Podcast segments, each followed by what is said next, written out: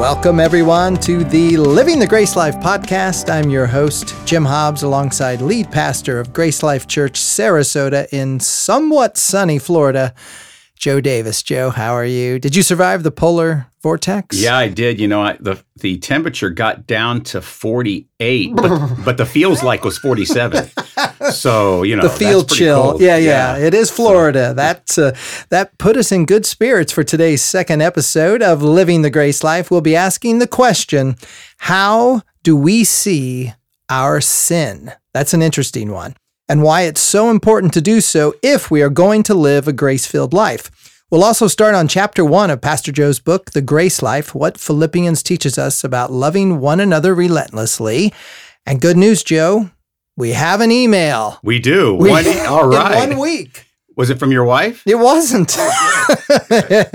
we'll get to that. We'll discuss along with some listener Q&A telling you how you can receive a signed copy of Pastor Joe's book and all of that coming up later in the show.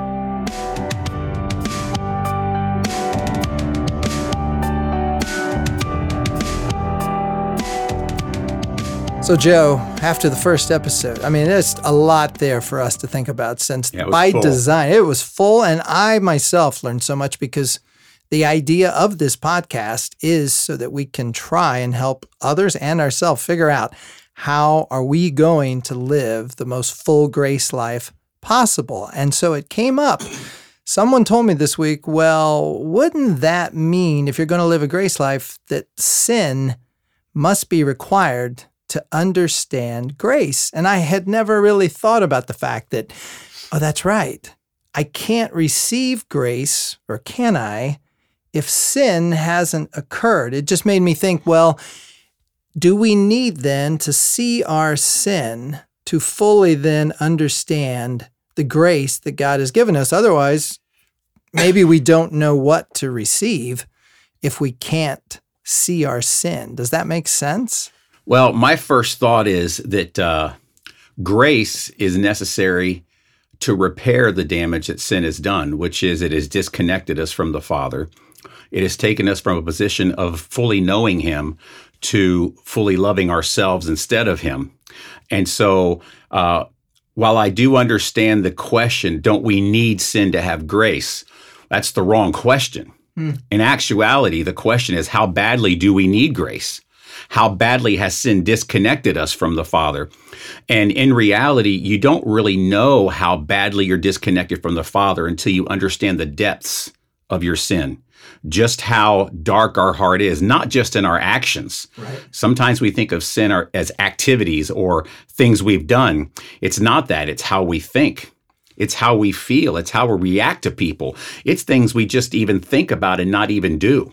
Yeah, I was thinking sin in and of itself. Someone said the Hebrew or the root for that word was off the mark, like it was used as a target. And to sin was the way that an archer maybe is lining up the bow and arrow and they're actually missing the mark. And I thought, oh, well, that does make some sense if that's the case, because by design, like you're saying, sin itself is not an action, but us internally, externally, even just missing the mark. Would you agree with that? I think the most important thing here is not to focus on sinfulness, but focus on what is required, which is righteousness. So a lot of people will, will focus on, man, I'm thankful that I'm a sinner so that I can receive grace. That's the wrong perspective to have. I think the perspective we have to have is I the the, the qualification to be connected with God is righteousness and it's perfection. And we are so far from that in everything we think, everything we say, everything we do outside of the Spirit of God working in us.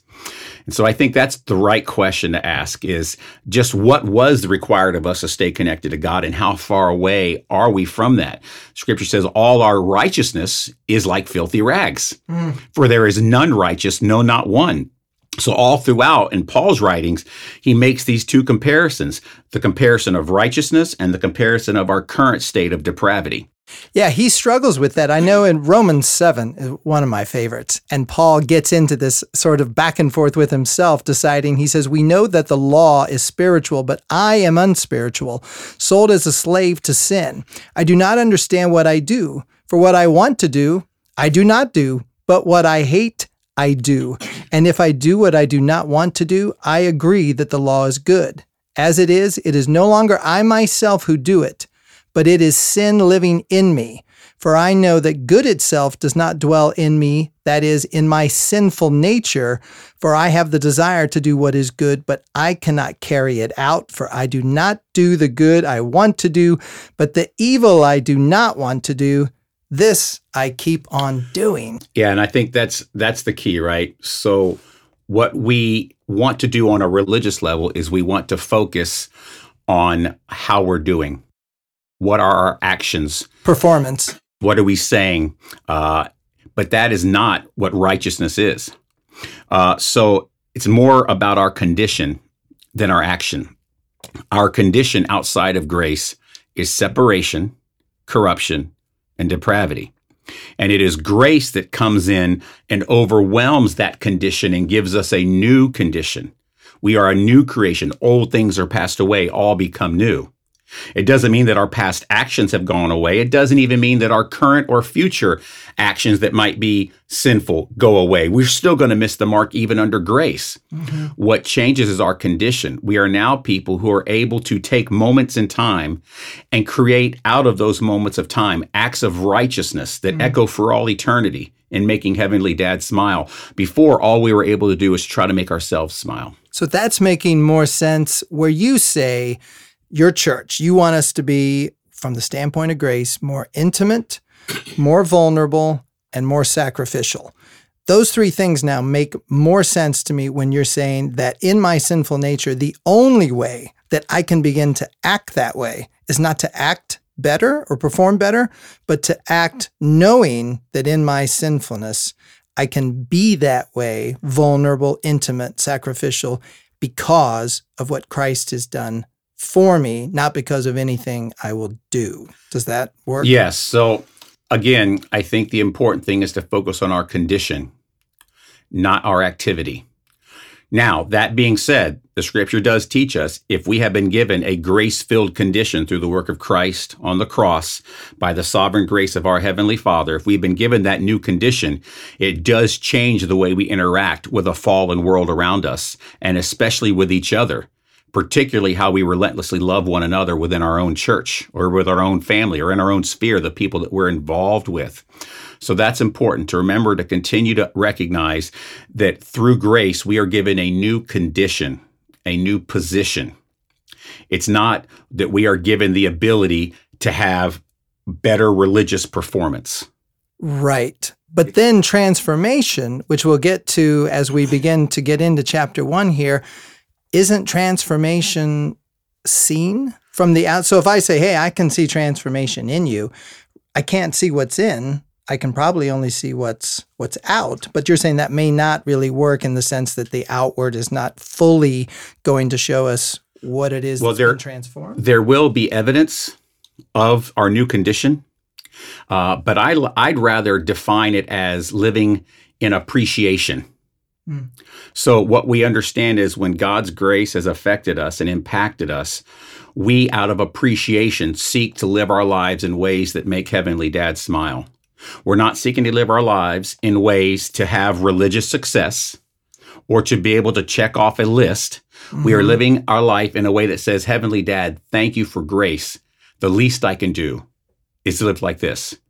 And by doing that, once we're in that state of living by grace, for instance, this week, I thought, I tried to think every day, am I living the grace filled life? like I was specifically. And what I learned was much of the time I couldn't I couldn't necessarily tell, but I one thing I kept hearing was forgiveness. I kept hearing that word, forgiveness, forgiveness. And it wasn't just about forgiving others for harm that had been caused to me it was about forgiving me for things either I had done or for things that maybe I don't know I've done or for hurts and pains that I've caused. Like I just kept understanding that for me to feel this sort of grace within my life, I needed to forgive, which then led me to think, well, sin is involved in that case because I'm having to sort of forgive sin that's either occurring to me or that I'm doing.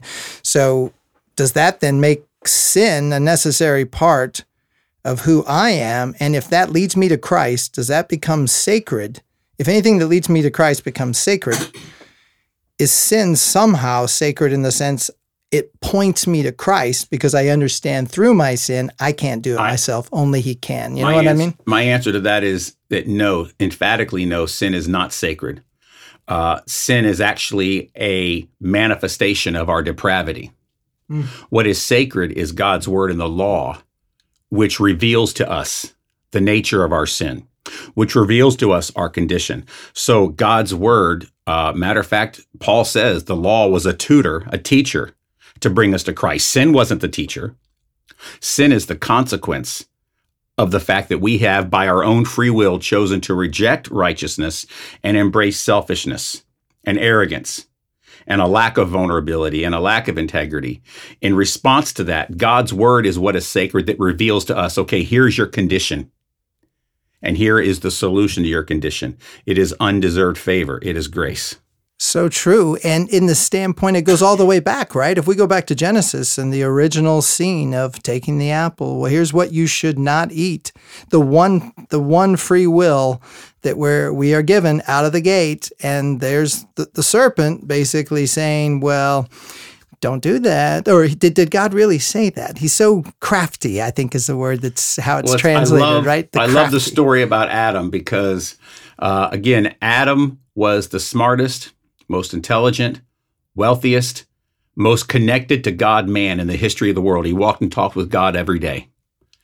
And he used his free will to reject God. Mm. How arrogant for us to think that any of us could somehow choose God if the guy who walked and talked with him every day helped him name all the animals and had everything he needed and was the most intelligent ever to walk the face of the earth, he couldn't choose God with right. his free will. So, how arrogant for us to think after all these generations and thousands of years of living in a world full of depravity that somehow we can do what Adam couldn't, it, it, doesn't make any sense to me. Does it give us then a free pass though? Because sometimes I think, well, this is by design. God is sovereign. I don't understand, and there's a lot I don't understand, but I don't understand why He designed us to have this free will and to sin. But for sure, by design, it's for the need for Christ because Christ enters the picture when it is shown to us, like you just said, we we cannot do it on our own. I don't understand that natural design, but I know that. I guess does that make me not responsible well, for my sin because I'm designed to do that? You know what I mean? What shall we say then? Shall we just continue in sin so that grace may abound?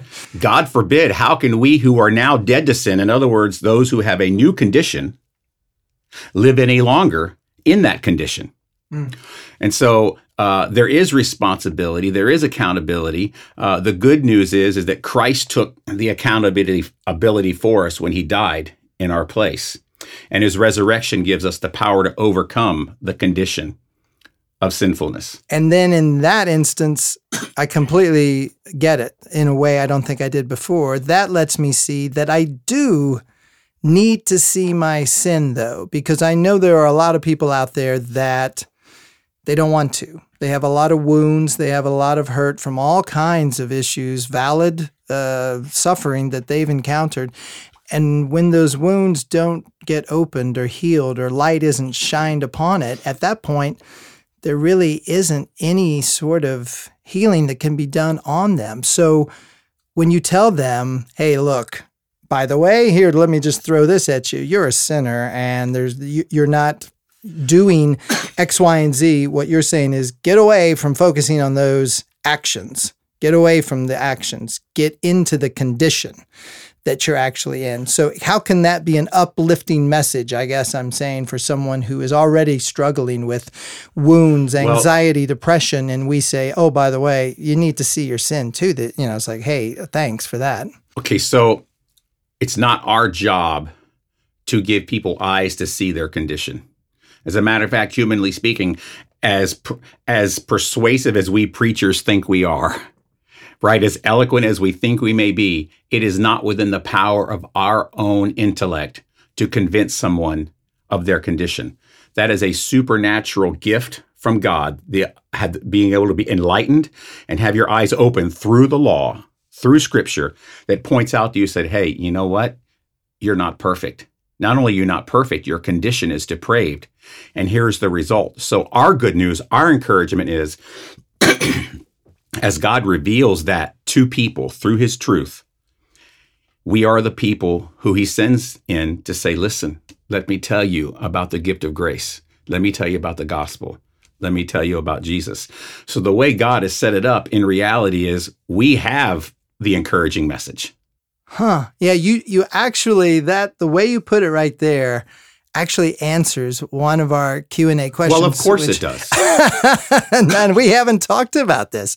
How about that? The, the, the, and the, the idea of the question was, how is it that we are going to tell people that, like the idea of this podcast is all about trying to show others that they too can live a grace filled life but not necessarily that we have the answers, but that Christ has the answer. And for them to figure out how grace in their life is going to have to be figured out, they're going to have to go through Christ to do that. And you're saying there, then it's not our responsibility. It's coming from Yeah, I you know, I really think the important elements of the grace-filled life are vulnerability, mm. intimacy, and sacrifice. I mean, think about it. If you if you are living a life that is characterized by vulnerability, and we talked about some vulnerable things on our last podcast. When you when your life is characterized by vulnerability, intimacy, and sacrifice, those are direct proofs yeah. that grace is reigning in your heart and life and giving you what? A new condition. Think about the actions of vulnerability, intimacy, and sacrifice. They are in their very nature righteous. How do we know? Because they exemplify almost everything that Christ did in his earthly ministry. Yeah, you write actually on page 12 of the book. There are several places in scripture where Paul referred to the theological concept of what you're talking about here the old Paul versus the new Paul. He was speaking from experience when he wrote, Therefore, if anyone is in Christ, he is a new creation.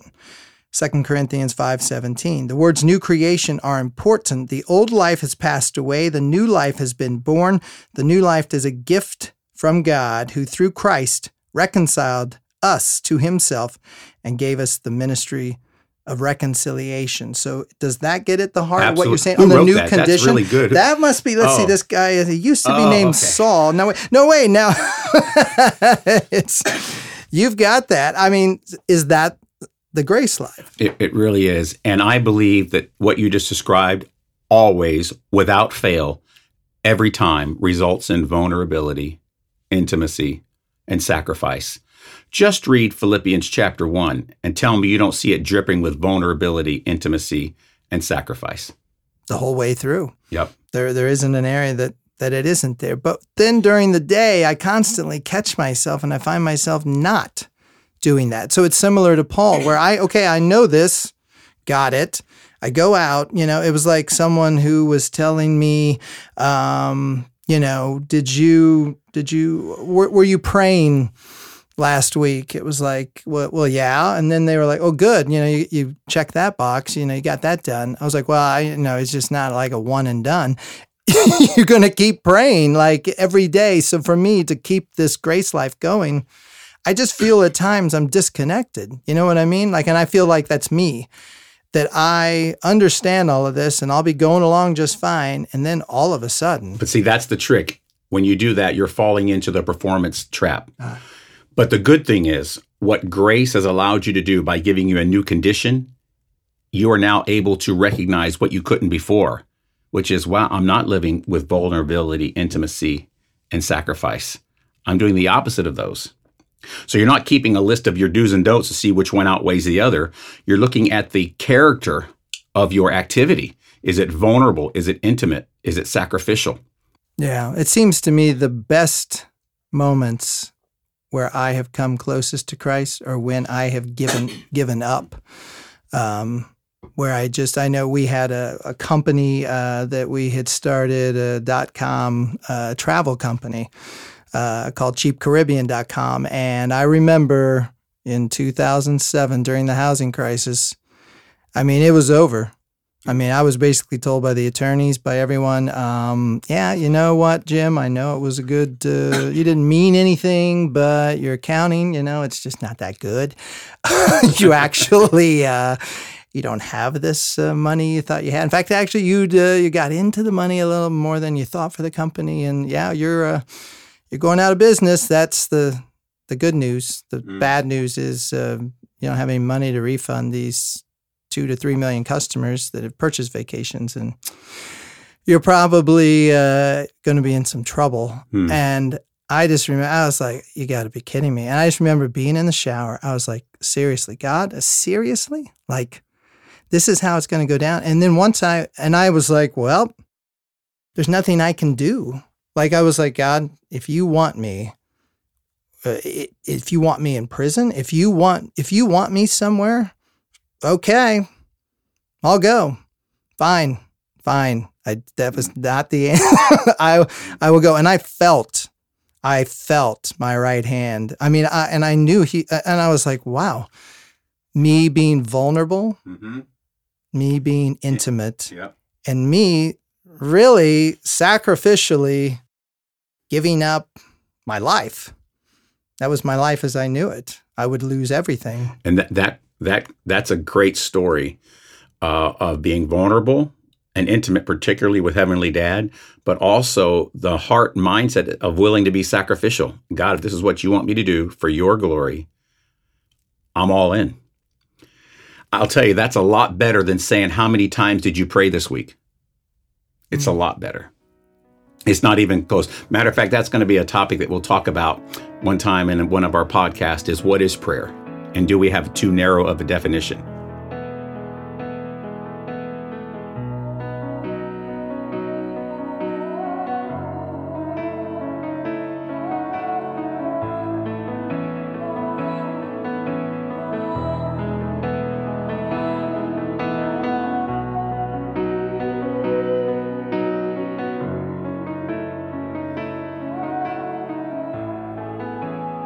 Joe, we've worked all the way up to chapter one. Isn't that? oh, this is just chapter one. Okay. We've had introduction. That was last week, and we went into uh, really you laid the framework there for a lot of what the vision was of the book, what the vision of the church was, and we just talked a little bit about this ministry of reconciliation, which is mentioned in this first chapter of yours. Uh, I wanted to talk about where you say here on page thirteen, and it's titled "Affection Born Out of Hardship," mm-hmm. which I thought was really interesting. You have uh, quote, the bond of grace is supernatural because it is forged and founded upon the common ground of the gospel, and it results in a culture of intimacy, vulnerability, and sacrifice. Grace gives individuals freedom to be vulnerable in supernatural ways that surprise and inspire those witnessing such a powerful transformation. So, in those three uh, categories we talked about intimacy, vulnerability, and sacrifice. You say that gives us freedom. Now, what do you mean? Because to me, sometimes if I'm going to have to be intimate or vulnerable or for sure sacrificial in ways that it costs me, like I, I don't, I'm not sure I feel that's freeing. If anything, I feel like, well, I got to do what I got to do here, you know? Back to your story that we talked about in the first segment of this podcast when you realized your company was mm-hmm. going down and the news was not good. And the reality of the consequences of that were staring you in the face. Mm-hmm. And at that moment, you became intimate, intimate mm-hmm. and vulnerable and sacrificial with your heavenly dad. Tell me, did that feel free? Free as maybe I've ever felt. Isn't that interesting? So, in the midst of performance failure, you felt the most free you had ever felt in your life. To me, when we are outside of grace, we don't realize it, but all we are is in constant spiritual failure. And so, in reality, what the freedom is, is recognizing, oh my goodness, I don't have to be perfect anymore. I just have to be vulnerable, mm. intimate, and sacrificial. Now, look, that's a supernatural transition in your life to come from selfish, mm. arrogant, and um, judgmental to vulnerable, super, uh, supernaturally vulnerable, sacrificial, and intimate, uh, to me, that is the freeing aspect of the grace life. That you no longer have to uphold this impossible standard and have this facade yes. that is really like being in prison. It is, eh, yeah, almost literally, because, yeah, in our case, um, you know, we were saved by angel investors, as they call them, who came in and got uh, a, you know a good chunk of the company for a, a, rate you you would never get otherwise, and it, it, went on to be successful. But my my mentor there is a guy by the name of John Payne. He was our chairman of the board. He has had ALS. This is year seventeen. He's uh, attempting the record, and for him, he just wrote a book, The Luckiest Man, which talks about he would not trade having yeah. the disease at all if it meant that he could get out of the wheelchair. He's now paralyzed from the neck down. Um, takes him two hours to get out of bed. It's, um, but of course he has his mind, and he says he's the luckiest man alive. But he did say when talking to God about this, it was a similar setup where he moaned and he groaned and he lamented and he screamed and he did every song. He was angry with God and he heard nothing. And then finally, after two weeks of that, he stopped and gave up and he heard clearly what he felt God was saying Are you done? Are you done now, John? Because if you're done, now we can get started. And uh, is that what you're getting at in the yeah, sense that we and, have to give, like it's that giving up of the self? We think sometimes that just means, eh, you know, but you're saying it's that it's, supernatural enlightenment that allows you to see how pointless what you were doing before was hmm. and is. And it's that supernatural enlightenment through the gift of faith and the gift of grace that enables you to say, I don't have to be perfect anymore. All I have to do is be vulnerable, intimate, and sacrificial. And when you do that, that is so inspiring to people around you. You just mentioned he's your mentor, and you just explained why because he suffers. It's pretty incredible if you think about it. Through his suffering, he became intimate, vulnerable, and sacrificial, and it transformed your life.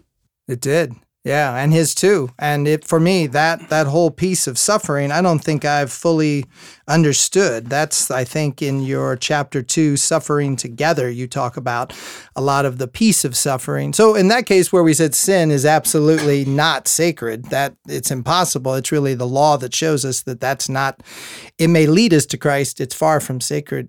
Would you say suffering is sacred?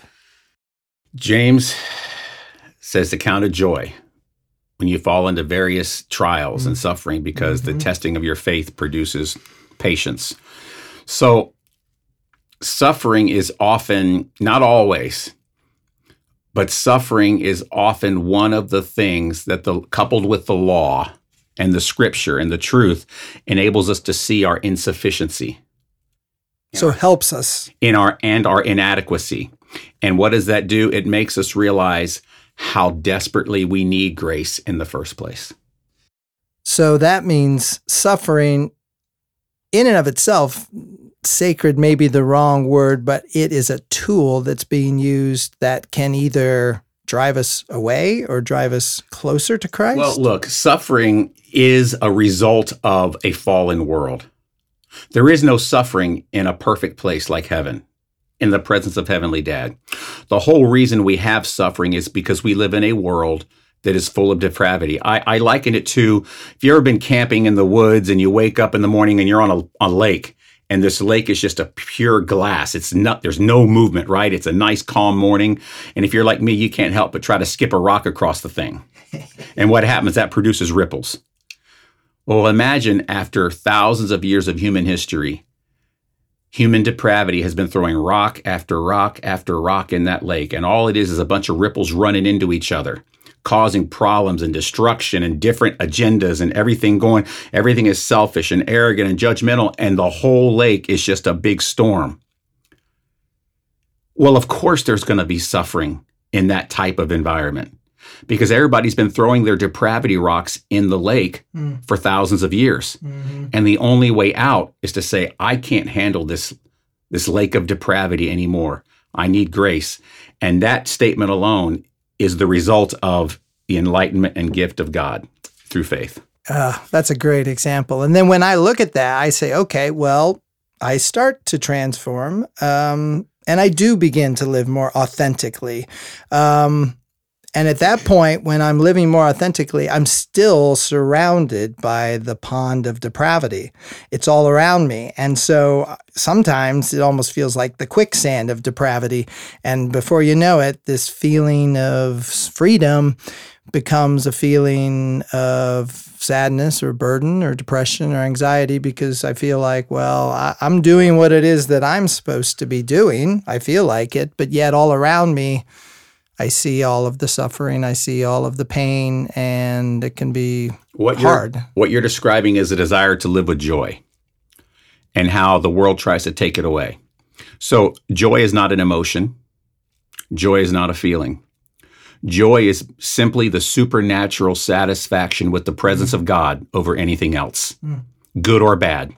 So, even in the midst of this depraved lake with people throwing their depravity in it for thousands of years, if you understand grace and you display vulnerability, vulnerability, intimacy, and sacrifice, you are able to experience joy, which is the supernatural satisfaction with the presence of God over anything else that's going on in your life. It's not circumstantial. It's not conditional. It's not emotional. It is supernatural and spiritual and a result of grace. It's what I it's go back to the, you know, shower scene or whatever with my company. It's that's the feeling I had. I mean, and it, when I tell stories of uh, you know the successes of of running a, a, a, company of that size, nobody wants to hear any of those stories. When I tell them that yep. here's what happened on this day, they are like, wow, that's a story. It's almost the power is in always the weakness. It's not in the strength. And that's why I wrote God gives individuals freedom to be vulnerable in supernatural ways that surprise and inspire those witnessing such powerful transformation. Mm. The reason they want to hear those stories is because your vulnerability is what is inspiring them, not your success. Yeah. Because why? Not everybody can relate to your success. Yeah. But they all can relate to your vulnerability and your failure because it is the nature of human depravity. Right. And the truth is, I can relate to the failure a lot better than I can relate to this, the so called success of how we define it uh, by various ways. Yeah, you put here in the book on the last page of chapter one in short, we are transformed by Jesus' grace, and as evidence of that grace, share it freely with those around us through fellowship and prayer, we live the grace life together. So by saying that, you're saying that to live a true grace life, are you saying it must be lived in community? Absolutely. The idea that you can say that you are connected to Heavenly Dad and not be connected to His people. Well, how can you be vulnerable, intimate, and sacrificial with God's people if you're not even around them? It just makes no sense to me. Mm-hmm. Matter of fact, it makes no sense biblically. It makes no sense logically. It makes no sense intellectually. You cannot be living the grace filled life if you are not with God's people together.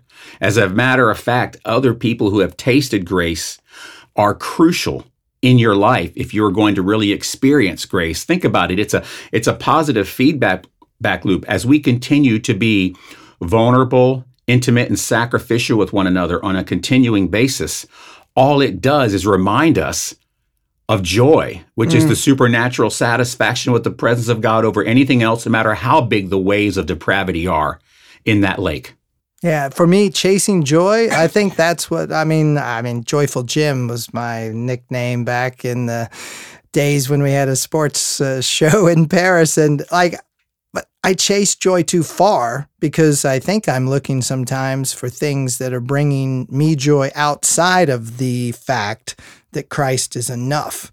And when I look at two outside experiences or what are people are doing to me or what I like, then I get completely lost quickly.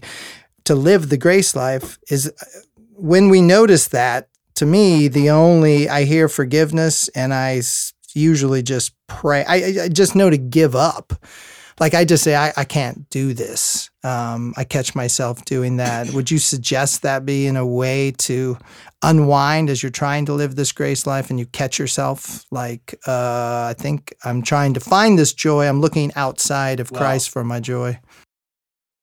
This is the challenge because I'm a firm believer that grace and receiving grace is a supernatural act. Mm-hmm. It's not something man can attain on his own by his own free will. We talked about that earlier. Grace is infused into your life because of a loving father wanting to reconnect with you, even in the midst of your depravity. You who were dead in sin has he quickened and made alive in Christ Jesus, for by grace you have been saved. That's Ephesians 2. Mm-hmm. And so, in reality, that's a tougher question. Uh, I would say that if you are definitely a believer who is struggling with being obsessed with your activity and you want to be more in touch with your condition, which is connected to Heavenly Dad, uh, my encouragement to you is to practice vulnerability and intimacy and sacrifice.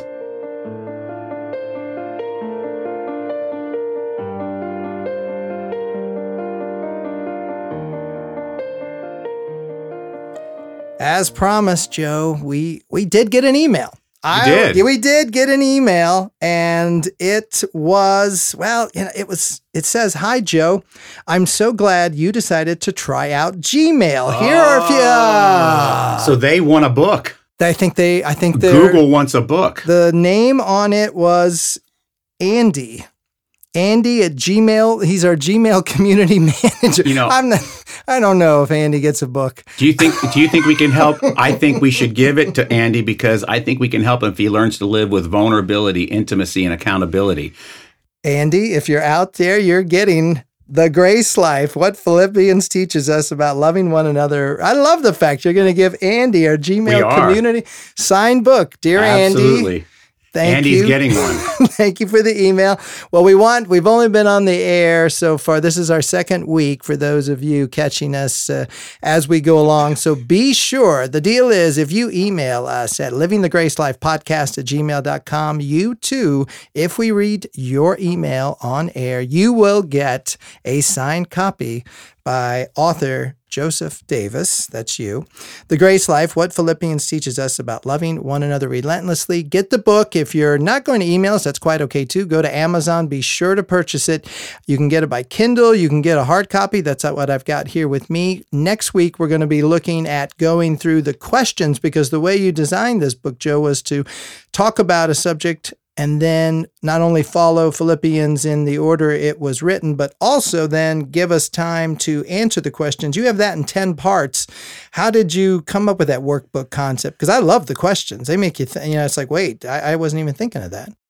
The hope was that because community is so important, mm. they were designed to be able to allow people in groups to study this book and then come together and have deep discussions using the questions as a guide in the back.